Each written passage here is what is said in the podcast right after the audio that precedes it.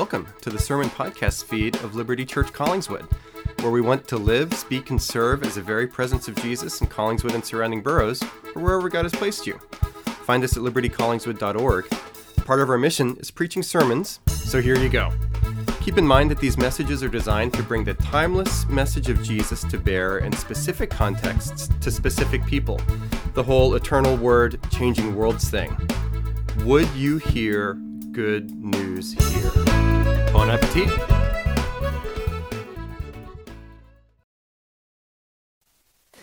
Good morning, Liberty Collingswood. It's good to join with you, even if virtually. Um, we did enjoy living for four years at the start of our marriage in West Philadelphia, and uh, then we're in Central Jersey for seven years. So it's been fun to be back in the area, this side of the state, uh, this uh, region uh, that we have spent so many fun years with, and has so many good experiences in. Uh, as we uh, look at the scriptures this morning, we're going to be reading from Genesis, the first book of the Bible, and we're going to start at Genesis chapter 27 with verse 41. So I invite you to follow along as I read through the end of chapter 7 and into the first few verses of chapter 28. Now, Esau hated Jacob because of the blessing with which his father had blessed him. And Esau said to himself, The days of mourning for my father are approaching. Then I will kill my brother Jacob. But the words of Esau, her older son, were told to Rebekah. So she sent and called Jacob, her younger son, and said to him, Behold, your brother Esau comforts himself about you by planning to kill you. Now, therefore, my son, obey my voice. Arise, flee to Laban my brother in Haran, and stay with him a while until your brother's fury turns away. Till your brother's anger turns away from you, and he forgets what you have done to him. Then I will send and bring you from there. Why should I be bereft of you both in one day? Then Rebekah said to Isaac, I loathe my life because of the Hittite women. If Jacob marries one of the Hittite women like these, one of the women of the land, what good will my life be to me?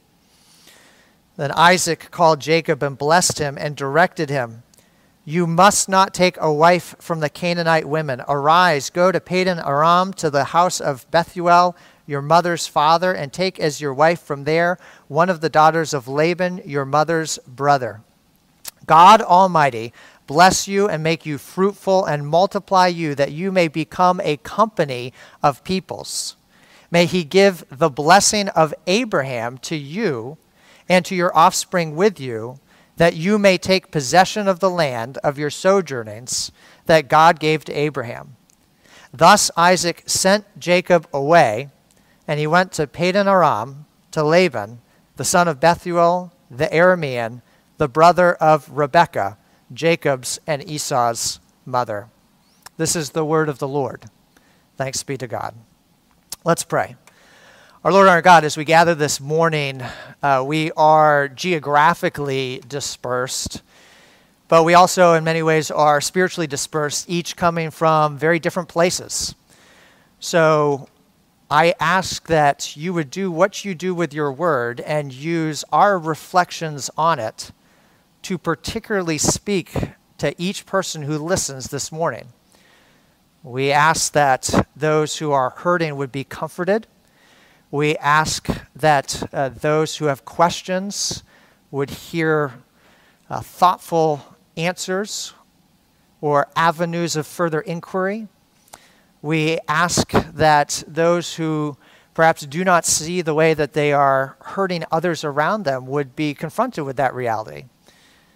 We ask that you'd use the reflection upon your word to knit us closer to yourself and to one another and help, help us to find hope and healing in the midst of our angry lives and angry world. We ask it in Jesus' name. Amen. I slammed the car door behind me as hard as I could and then stormed away from my wife, Rebecca, in a rage. We were living in Jersey, and we were less than one mile from home. And uh, another driver had cut in on us from the left turn only lane uh, in order to go straight. They had not signaled their intentions, of course not. Uh, and to help them realize their mistake in driving, navigating incorrectly that, that standard New Jersey jug, hand, jug handle turn, I accelerated quickly so that I could tailgate them the rest of the way uh, uh near our home. At which point, my wife had the audacity to criticize my driving as dangerous as if I would endanger Rebecca and my daughter Anastasia in the car seat in the back. By the time I parked in front of our apartment, I may have been in the driver's seat, but I was totally out of control. Anger is one of our most basic, powerful emotions, and we can all identify with experiencing overwhelming fury here at Liberty Collingswood, you've been reflecting together recently on community to push back against the forces that are isolating us from one another right now. We need community with others. We are social creatures, but community is hard. The Bible is refreshingly blunt about how difficult community is. Our families are, in some ways, our most foundational community. It's uh, the place where we learn to interact with other human beings, the building block of wider society. And the book of Genesis, about three quarters of it, is telling the story of one family over four generations as they struggle to maintain their community with one another and with the God who has established a special relationship with them. In our passage this morning, we get a case study in the power of anger in its ability to detonate communities and families and leave behind little more than smoking rubble. As we reflect upon this story of Esau's murderous anger, we're also going to dissect a little bit how we handle our own anger, respond to the anger of others, and then, in the midst of that, understand the anger of God. As I speak this morning, I do so as an anger expert. I've already tipped my hand a little bit there. Not in anger management, but just anger. Uh, the pressure cooker uh, that we've all experienced recently with COVID and lockdown, the disruption of everyday life, and the barrage of stress has revealed anew how very angry I can be. And then the people who are close to me who have no contribution to all of those sources of stress are usually the ones who then feel the overflow of my frustrations. We were uh, enjoying an outdoor meal a few months ago with uh, a new family that we had gotten to know. And we were talking about how we were navigating uh, lockdown at that time and uh, having just come out of it.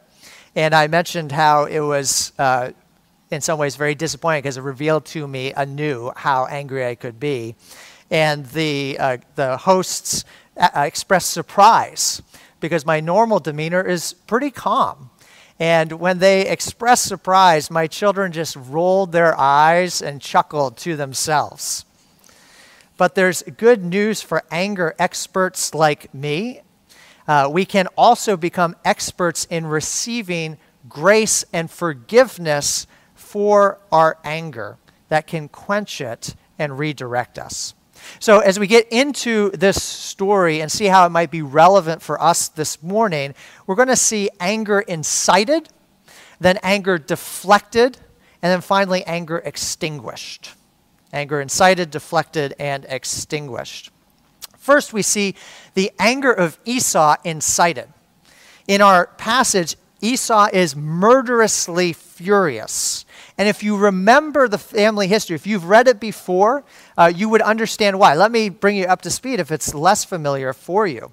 Before this, at the end of a long, exhausting day of work, Esau's twin brother Jacob had preyed upon his brother's physical weakness and impulsiveness to swindle Esau out of his birthright the, uh, the privileges that he would enjoy being the firstborn, even if it was uh, just by a matter of minutes, being the elder of twins.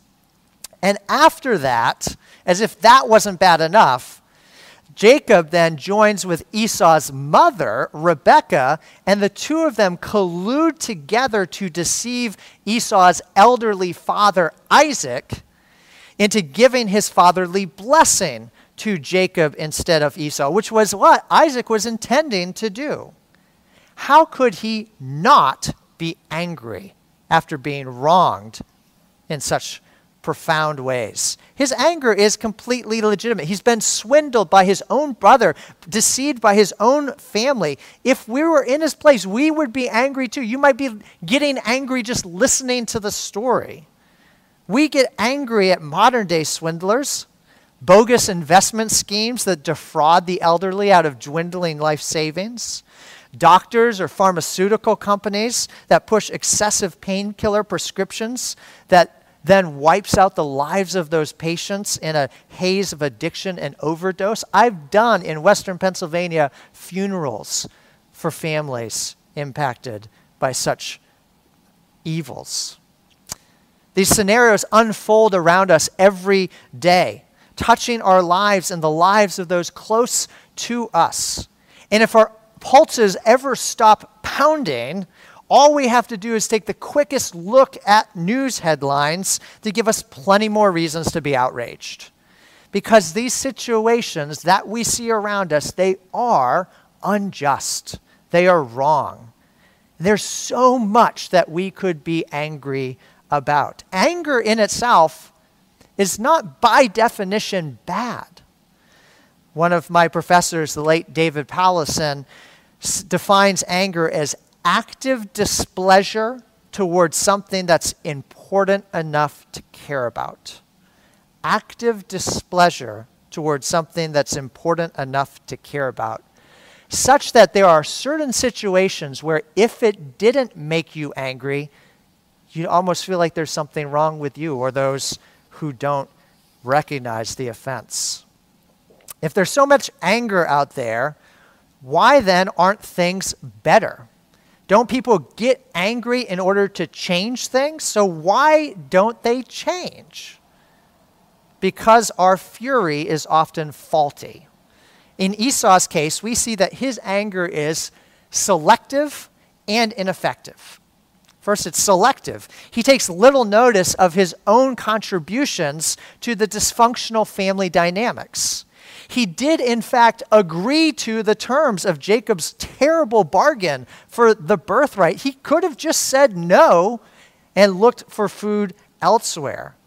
He glosses over ways that he has repudiated the family, family's traditions and hopes and dreams, which you get hints of in the passage this morning.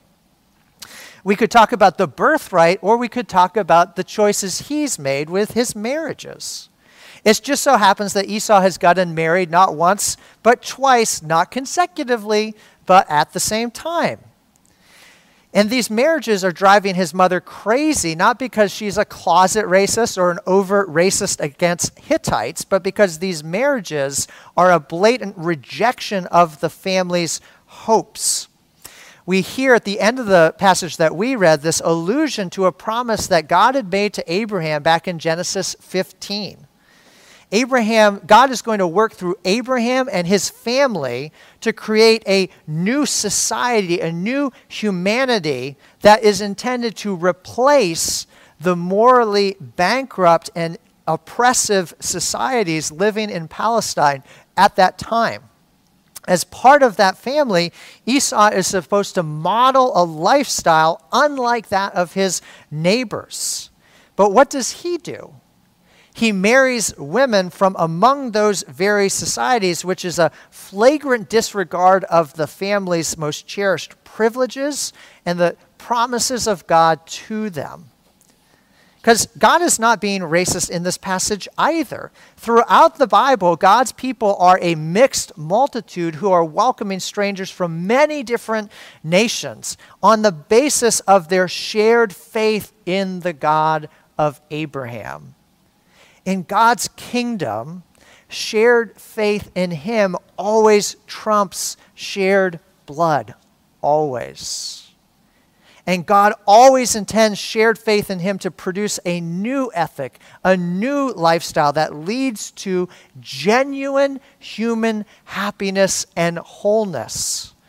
So God's plans always include welcoming new fellow believers from these diverse peoples into this new family and community. The problem with any transracial marriage that's mentioned in the Bible, it has nothing actually to do with it being transracial.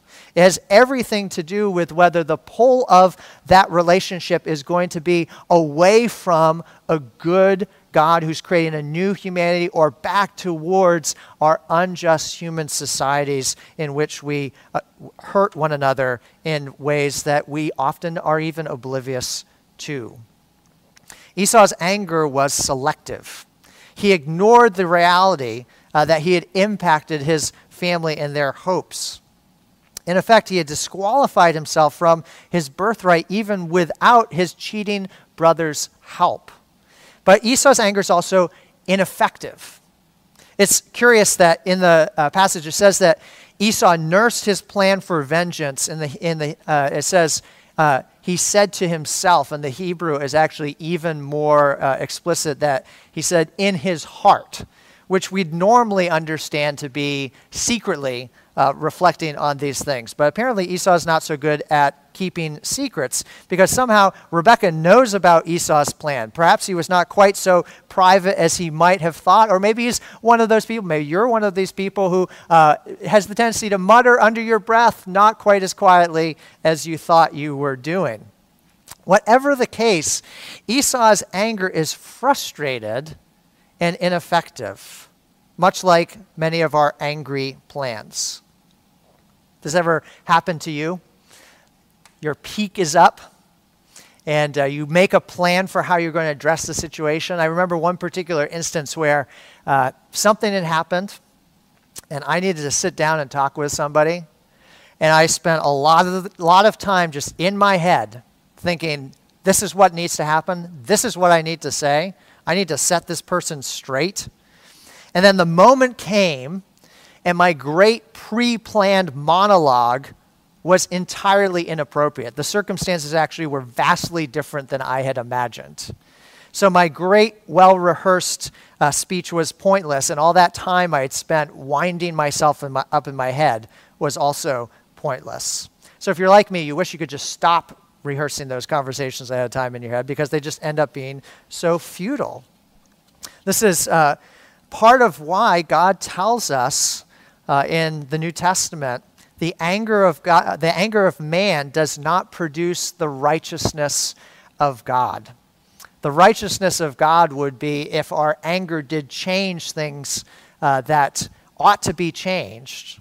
It's the standard that we look to, but often our anger is ineffective because we have the wrong goal. Our standards are selfish uh, or we aren't aiming for God's righteousness, or we're using the wrong means. We are approaching the situation in a way that God has told us will not work, that our own life experience probably has demonstrated does not work as we've handled conflict futilely time and time again. So, what do we do with our angry frustration? In this passage, Esau's anger is deflected his mother, Rebecca, intervenes. She, she suggests that Jacob stay a while with her brother Laban so then she can summon Jacob to return home when it is safe. Rebecca shows a lot of wisdom in how she responds, even though she contributed to the explosion in many ways uh, earlier she responds wisely to Esau's anger. In high tension situations, many of us are tempted to respond in kind, anger for anger. You can get angry, I can get more angry. You can yell, I can yell louder. We escalate an already bad situation, which is not likely to make things better. When do arguments stop? When somebody bites their tongue, when somebody drops the volume on their voice. Instead of direct confrontation, Rebecca tries to de escalate the situation. She maneuvers it so that Jacob is removed from harm's way so that tempers can calm. That's a helpful reminder for those of us who tend to be conflict, conflict escalators. But Rebecca also uses the situation to steer toward something productive. A reminder for those of us prone to be conflict avoiders. In fact, as you read the wider story, it's possible that Esau, in part, married women from families that uh, were not approved in some ways, in part because uh, his father Isaac did not show the same care and guidance that his father Abraham had shown with Isaac. And so Rebecca is stepping into the gap here and is helping Jacob find uh, a wife that would be more suitable for him and for the work God is doing in their family. Instead of simply avoiding conflict, Rebecca turns it to a useful outcome. It's a strategy to protect Jacob, but also makes positive use of what we could call Jacob's strategic exile from the family. Now, let me stop and just underline that for a bit. It is wise and right and good to remove yourself from a dangerous situation. You are never under obligation to simply endure verbal or physical attacks of another person. In some situations, there may not be a way out, but fortunately, in our society, there often is. You can speak to a law enforcement officer. You can speak to a pastor who hopefully will be quick to connect you with uh, somebody who can help you. Several years ago, a student asked me a question. It was after a sermon I'd just been preaching on marriage. I made a uh, offhand allusion to abusive relationships and how those can be uh, uh, different than our normal marriage relationships. And so she caught me after the sermon. She asked, "So what you're saying? Uh, my dad threatened the life of my mom and me. So you're saying it was okay for her to divorce her dad?" Which I then answered, not pausing at all. Absolutely. Your mom did a great job. It was wise of herself to, pr- to protect her and her daughter. Remove yourself from a dangerous situation, get safety, get help. And her story is also a reminder that not everyone that you see, you know, as you begin gathering, you're going to start seeing more people back uh, in worship for those of you who are in person. Not everyone that you see coming to church is coming from neat, tidy families. Most of our families are a lot more like Isaac and Rebecca's train wreck of a family.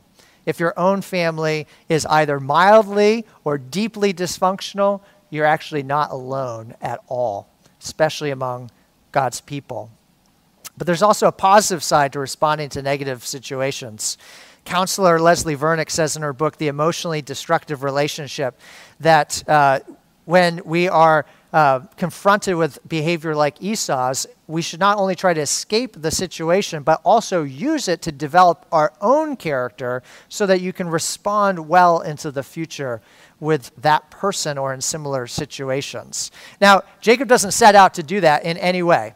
Uh, but almost accidentally, he falls into character formation if you read further into the story. He, he's mistreated his brother, and then he goes and he stays with his uncle Laban, who then mistreats him in many of the same ways that Jacob has treated Esau. It's the sort of experience likely to cultivate both brotherly sympathy and personal humility.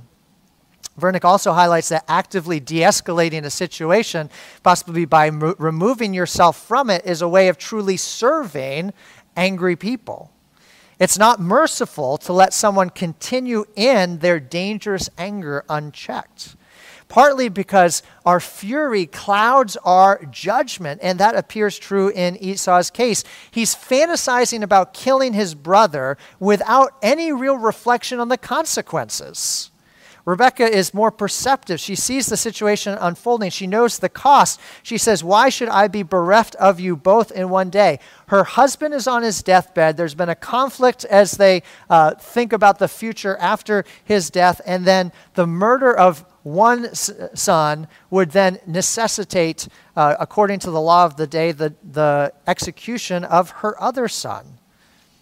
Esau's anger uh, is leading him down a path of self destruction. His anger is disrupting the community of his family, but it's the other members of that very community that are intervening to prevent Esau from indulging his anger in self defeating and self destructive ways. I actually remember I, when I was in seminary, I worked at our campus bookstore. And we were fighting against Amazon uh, as they were putting bookstores out of business all over uh, the place. And there were there was our store that's in Philadelphia, and there was a similar bookstore that was out on the West Coast. And we were both kind of doing the same same thing. And uh, then we started seeing these strange posts from uh, the guy who had the store out on the West Coast. And he was furious with his customers for a variety of reasons.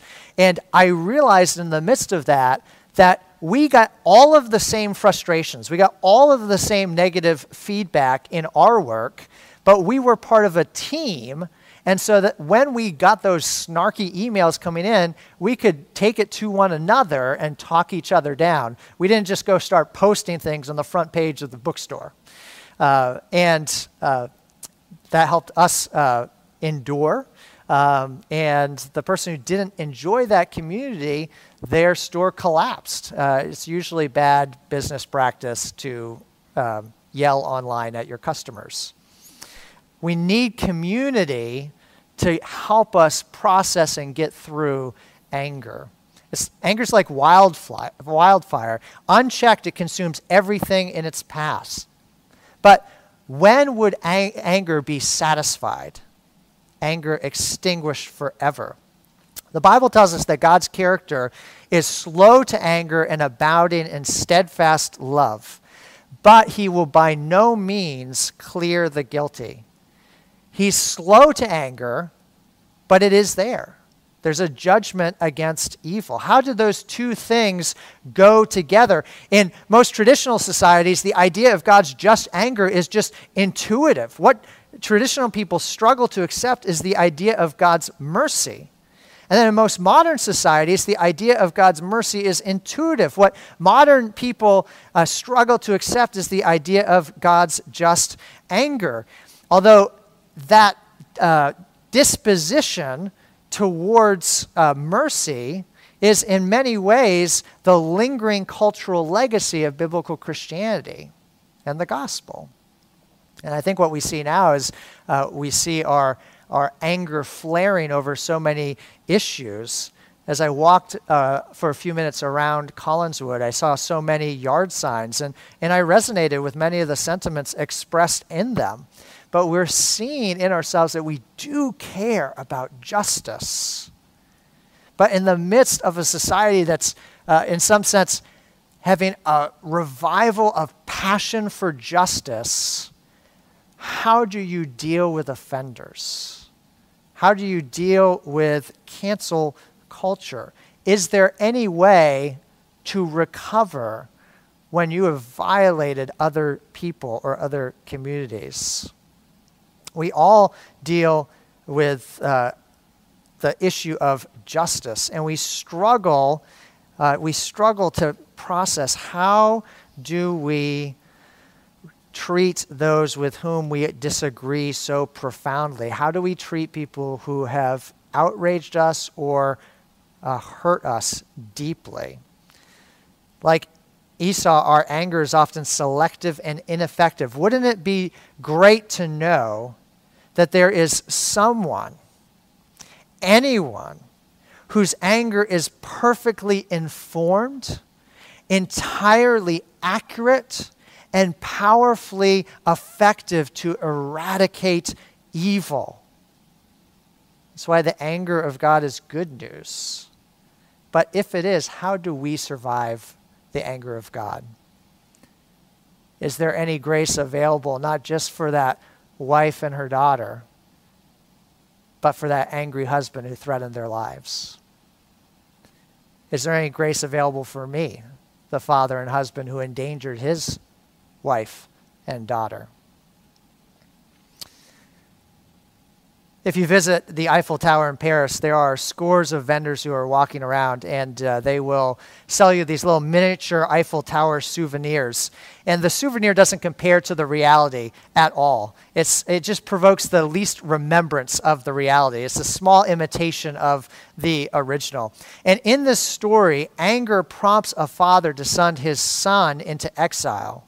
An exile during which his son is commissioned to find a bride and perpetuate the family promise to bring a company of peoples that will be a blessing to all the families of the earth. So that when the Son returns from his exile, having accomplished his mission of becoming a vast multitude, anger will be extinguished and he will receive in full his promised inheritance. Isaac and Rebekah's family, Jacob and Esau, they don't extinguish anger forever, but they're a little Eiffel Tower souvenir version of the much more glorious reality that God is working to extinguish anger forever and its incitements, whether at our sin, but that uh, we don't respond to as we ought to.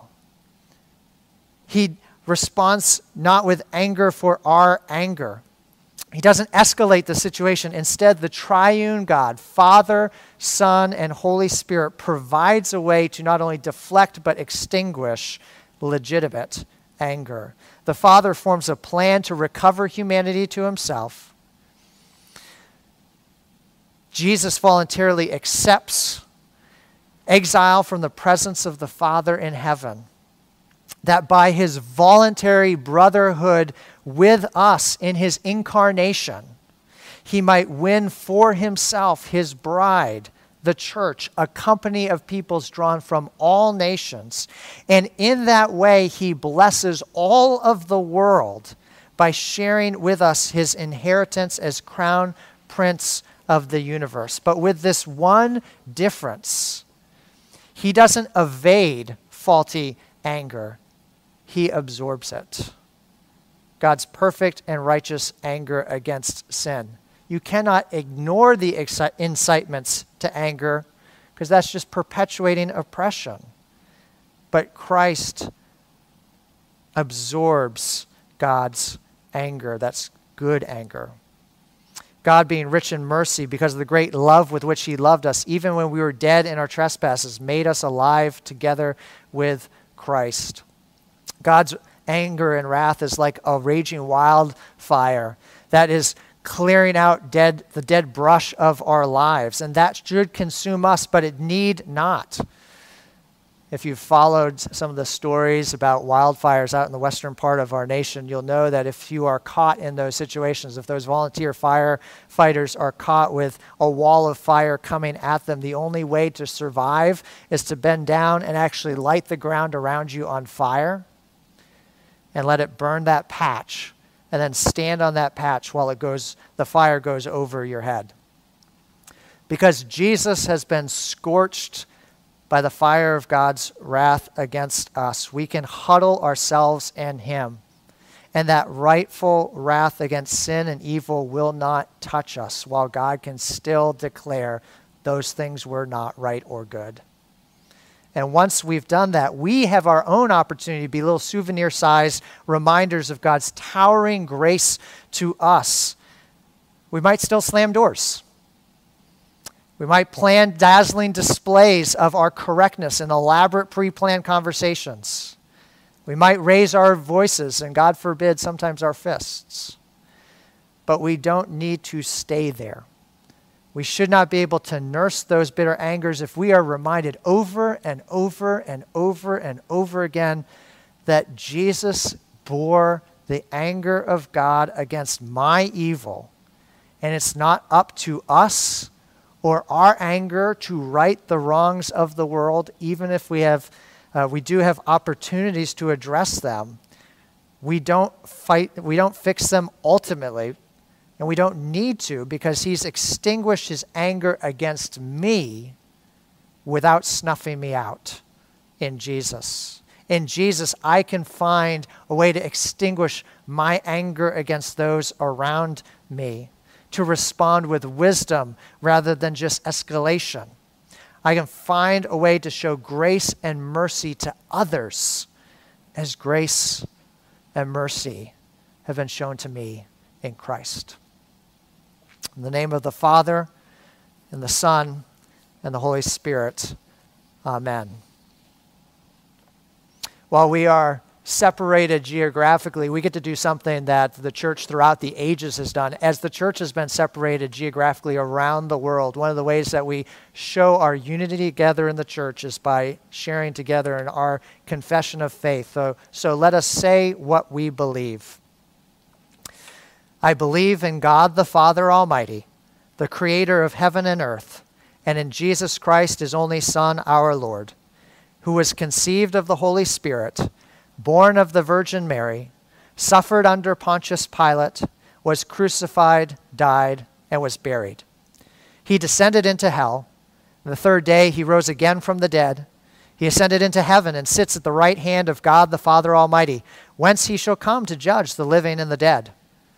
I believe in the Holy Spirit, the holy Catholic Church, the communion of saints, the forgiveness of sins, the resurrection of the body and life everlasting. Amen. Hey, could that have been the best sermon ever? Eh, the odds are strongly not in its favor. Still, thanks for listening and be sure to rate, review, and subscribe. You can also check out our version of a preaching after party, the Post Sunday Blues, a preaching post mortem, on the same podcast feed where you can go backstage with the sermon. Live, speak, and serve at you later.